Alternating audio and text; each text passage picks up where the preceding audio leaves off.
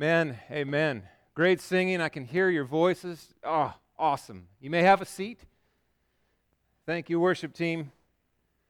You know, I was thinking and praying about what I might share tonight. So many times this season runs past us, and the buildup is there, and the shopping and the decorating, and then all of a sudden it happens and it's over. And I want to encourage us tonight to do a little bit more pondering, musing, reflecting, considering these things. And uh, so let me pray, and then I'll just share some of the, the ponderings of my heart uh, this, this Christmas season. Lord, as we now consider your word and the words of some of these songs that we have just finished singing, I pray, Lord, that you would just open our eyes to your glory anew. Help us to delight in the words that we employ to praise you. Help us never to mindlessly sing them, but to enter into them fully from the heart and praise you and worship you and adore you. In Jesus' name I pray. Amen. Noel, Noel, Noel, Noel, born as the King of Israel. What does that mean? What does it mean? Noel. Okay, now I know some of you know this, but I know many of you are right now having a moment like Google. Okay, go- get your phone and Google. What does Noel mean? Well, Noel is an old word. It's, it's a word that used to mean a lot more to a lot more people, but we've just carried the language forward in our tradition, and many times we don't always really know what those words mean, do we? Noel is a word that refers to birth. It's, it's the birth. Uh, the first Noel the angels did sing, right? Uh, it was the birth of Christ in view. And so we sing uh, praise God for the birth. We're singing the Luke 2 passage, right? We're, we're making much of his birth, his arrival. You ever catch yourself wondering what words mean? I had, uh, where are you? Down here. Yes, Steve. Man, he nailed me the other day. He came up after the service and he said, Hey, I just have one question for you, Pastor. Um, Hosanna. What does that mean again? And yeah, I blanked. I'm like, I should know this, but I cannot remember. I am so sorry. So I ran home and then I found it. It means come, save, right? Save, come save. And so we cry, Hosanna, with all of those who have anticipated a Messiah. These words that we use in our worship, in our adoration of the Lord, need to be meaningful to us. And yet, so often, tradition will kind of happen and we'll sing songs and we'll, we'll be cruising along and then we'll be like, okay, what does that mean? I, what does that actually mean? How about this one? Glory. Now count these, okay? Gloria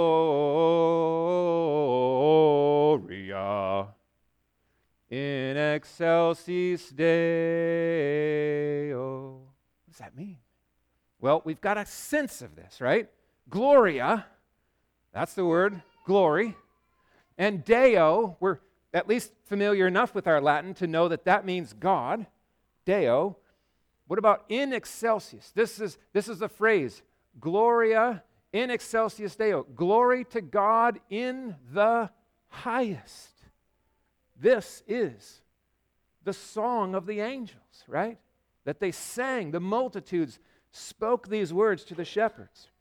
And so it's good that we sing them, but not mindlessly so. We should know these words, and if we don't, we should Google them so that we know them and they're meaningful when we sing them.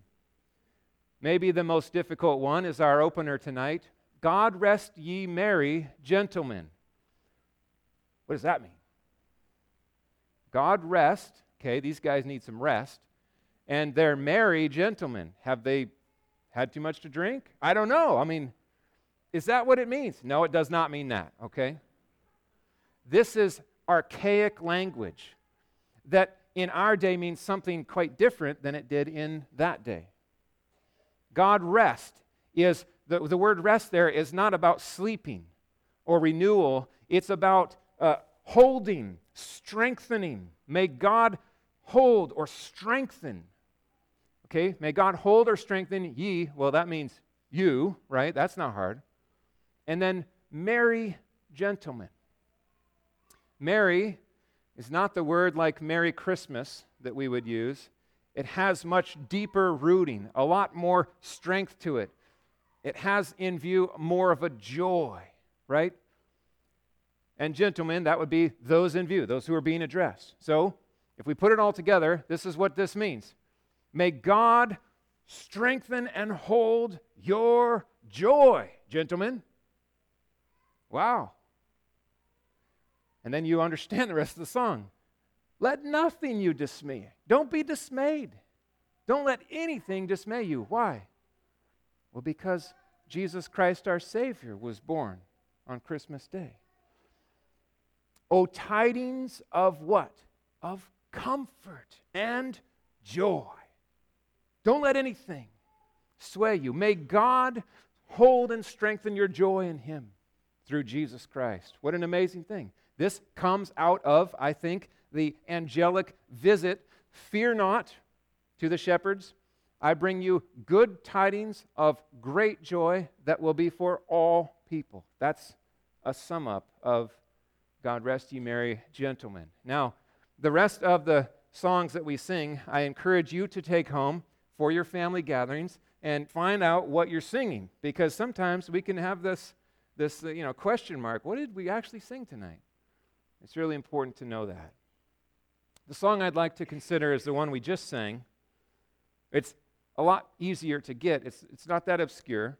However the words go by quickly and sometimes it's good to just slow them down and sit there and ponder what what is this that we say and we sing joyful joyful we adore thee we adore thee. Hmm. The question begs what is adoration? What does it mean to adore someone? In reference to God, what are we saying here? We adore you, God. Well, here's my stab at a definition here.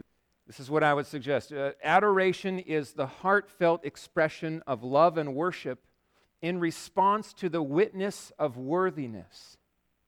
Okay? When we have a glimpse of the worth of God, when we are in an experience of His majesty, His greatness, we are left in awe. And our heartfelt response to this is I adore you. I adore you. I love you. I worship you. I praise you. I exalt you. I, I bow before your worthiness, your greatness, your majesty. Listen to these words. Well, it's rooted in this. It's rooted in this. Adoration is always going to be rooted in these two things Who is He, and what has He done? Right? It's, it's, it's rooted in the character of God.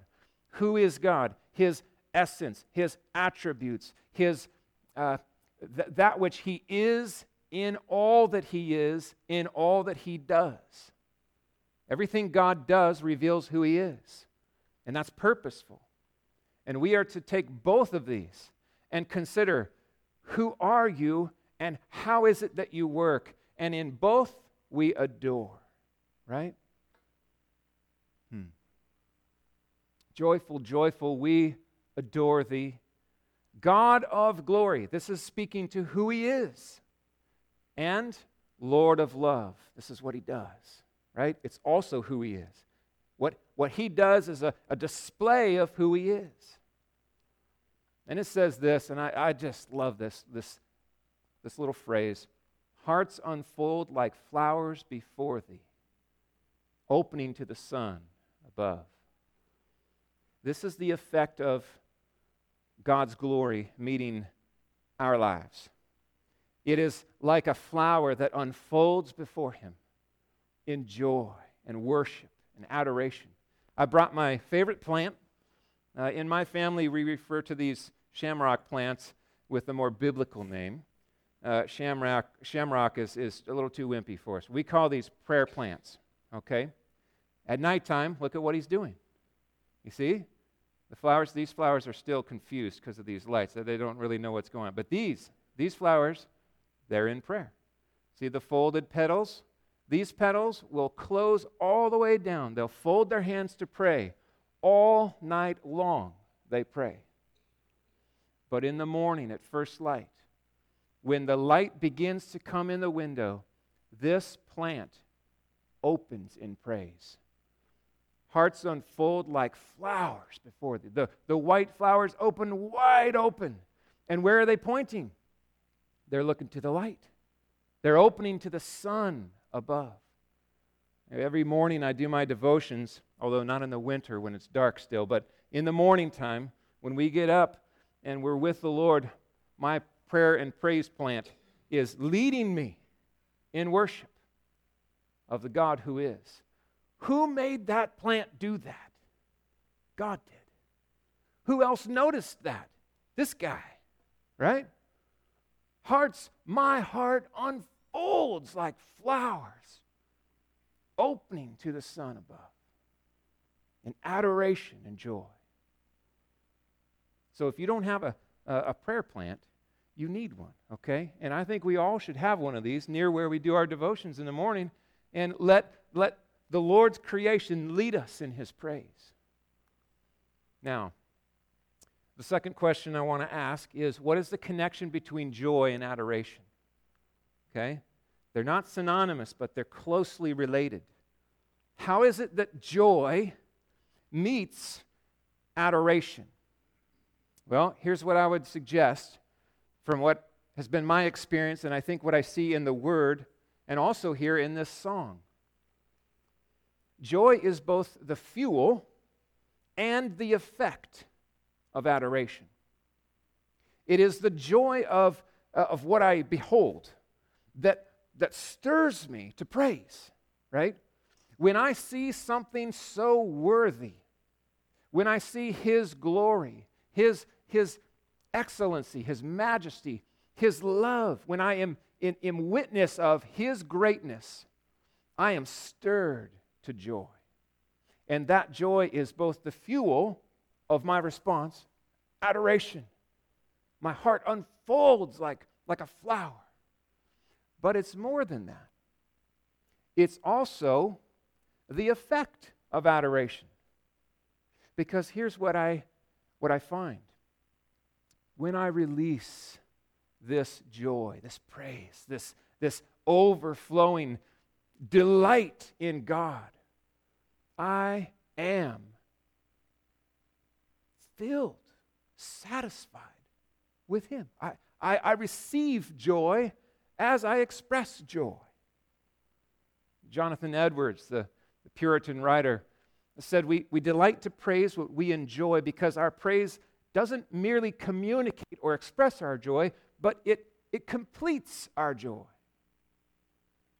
And this is why, when we are in awe, we say, Hey, hey, hey, come, praise with me, sing with me. Isn't he amazing? Let me tell you what he's done. Do you see him? Come, unfold like a flower together with me, and let's make much of him. Let's adore him joyfully. And so we come full of joy, doubly so, full of joy and full of joy again to adore Him. How oxymoronic would it be to say this? In boredom and boredom we adore Thee. You see the problem here, the disconnect? You see the role of joy? You see the, the connection of adoration with that which we behold and then delight in? The measure of our joy is found in the weight of the worthiness of what we behold. Say it again. The measure of the joy in your heart in response is going to be rooted in the, the, the greatness of that which you have beheld. If you receive news and it's just kind of, eh, okay news, right? Yeah, the, yeah, the Seahawks won. It wasn't that spectacular. We just kicked a bunch of field goals. You know, our kicker should have tackled the guy, but he went like this. And yeah, it was, it was a win. It was a win. Or, yeah, the Seahawks beat what could be considered the strongest team in the NFL right now. We smoked them. That was awesome. Right? It's different, isn't it? When we behold the God of all glory, our response will not be, oh, that's good. You see what I'm saying? If that's your response, you haven't seen him. You have not tasted and seen that he is good. You have not experienced what it is like to behold the God of all of creation. For those who have, it is joyful, joyful.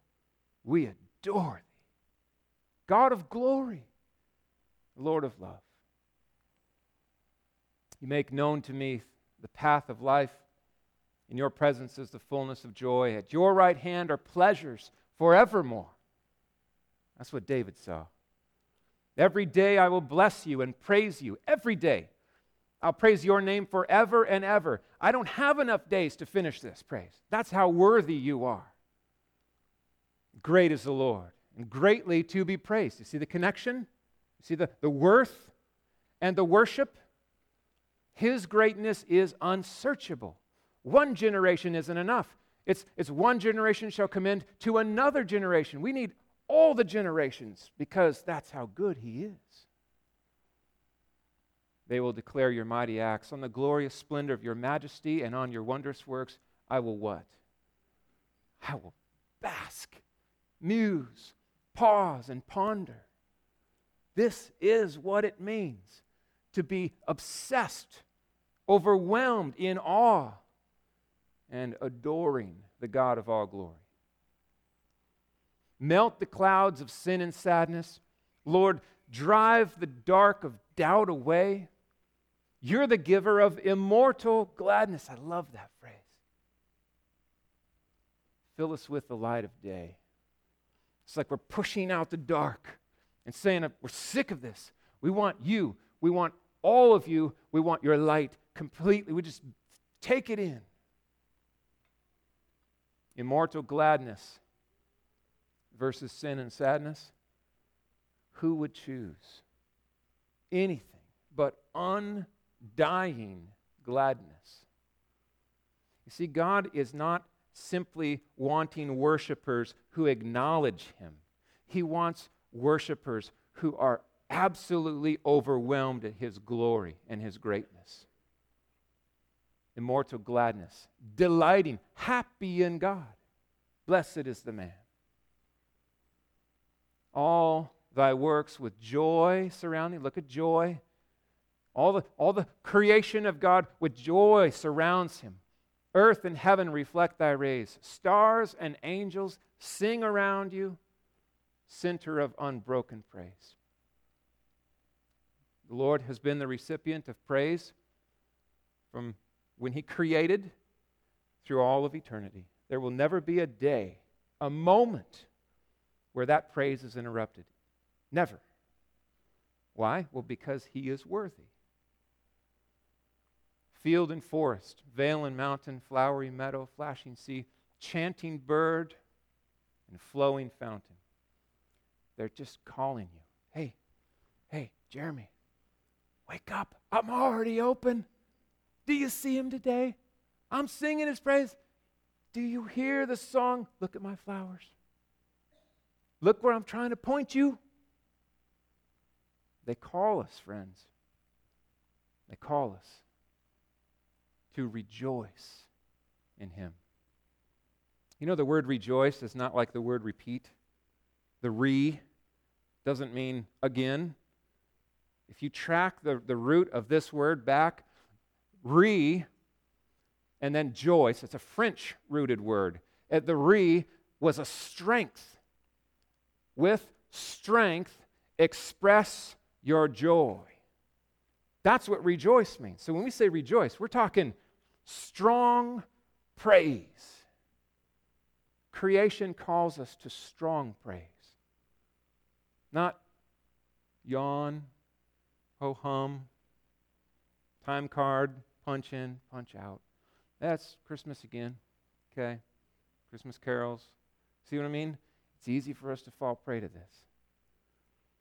Creation says there's much more. Why? Because He is so much more. He's worthy.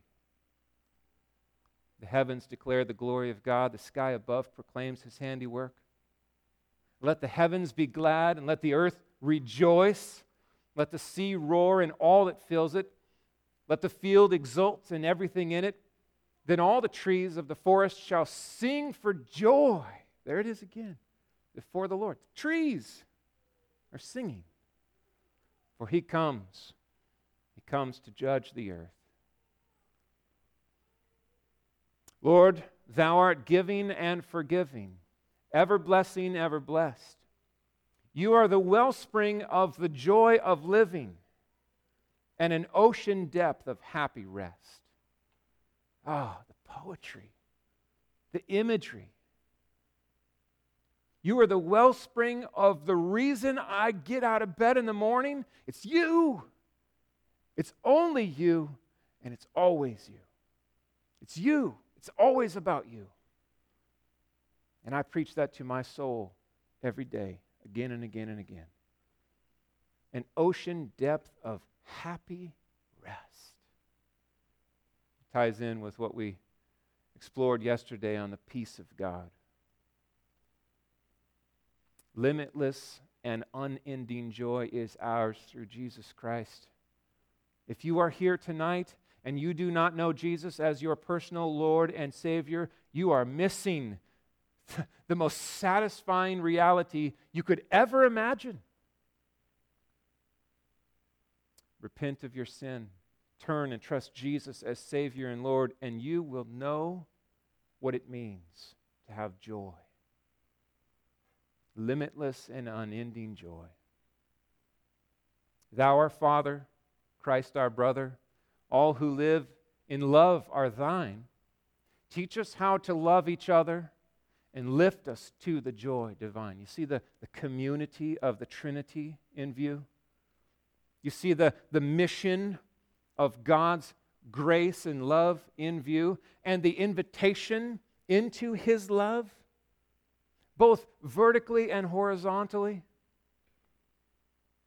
You see our need to grow in this love and see our longing to realize a future where this love will be uninterrupted by any brokenness, pain, heartache, sin, darkness. That's our future. And it reminds us of this we love because He first loved us. The understanding of love itself begins with Christ. The vision of one who would lay his life down to pay for our sins, to die the death that we deserve, to drink the full cup of wrath that we had stored up, he took it all. Friends, that's love. And then we're called to go and do the same, to show that kind of love, self sacrificing love for one another. Mortals join the happy chorus. It mean to be mortal? It means we're sinners. How, how can we join this happy chorus? Shouldn't it be that we are excluded and the song we sing quite unhappy? It should be, but for God's grace. We are invited, sinners like you and me, are invited through the blood of Christ and his sacrifice to join in the song that is happy, which the morning stars, the angels began. Father love is reigning o'er us, brother love binds man to man. Ever singing, march we onward, victors in the midst of strife. What is our victory? H- how is it in the midst of strife that we have victory? I'll tell you joy that no circumstance can touch. Joy that is invincible in Jesus a joy that, that life and all of its challenges cannot hinder, death cannot pull down or diminish this joy, and eternity is required to experience it. It's that kind of joy that is the victory we have in the midst of strife. Joyful music leads us sunward in the triumph song of life. You see the focus of our joy? The focus of our joy is Jesus.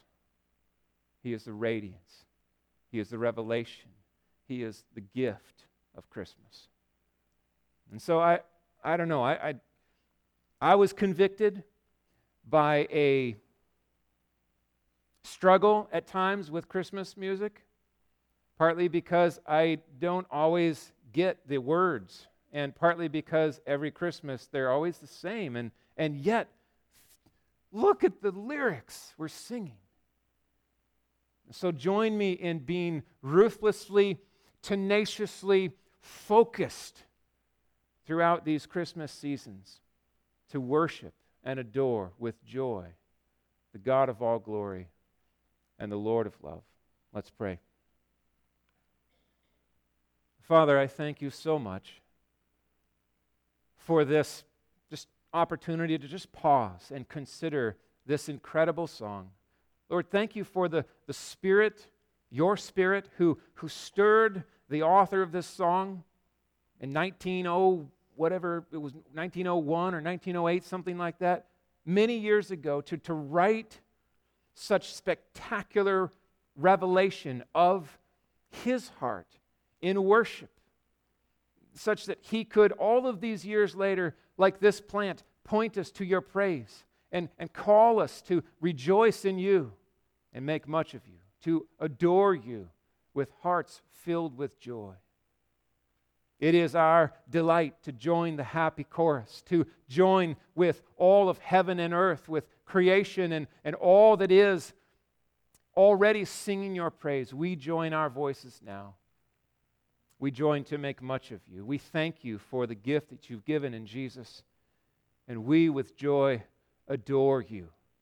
In Jesus' name we pray. Amen.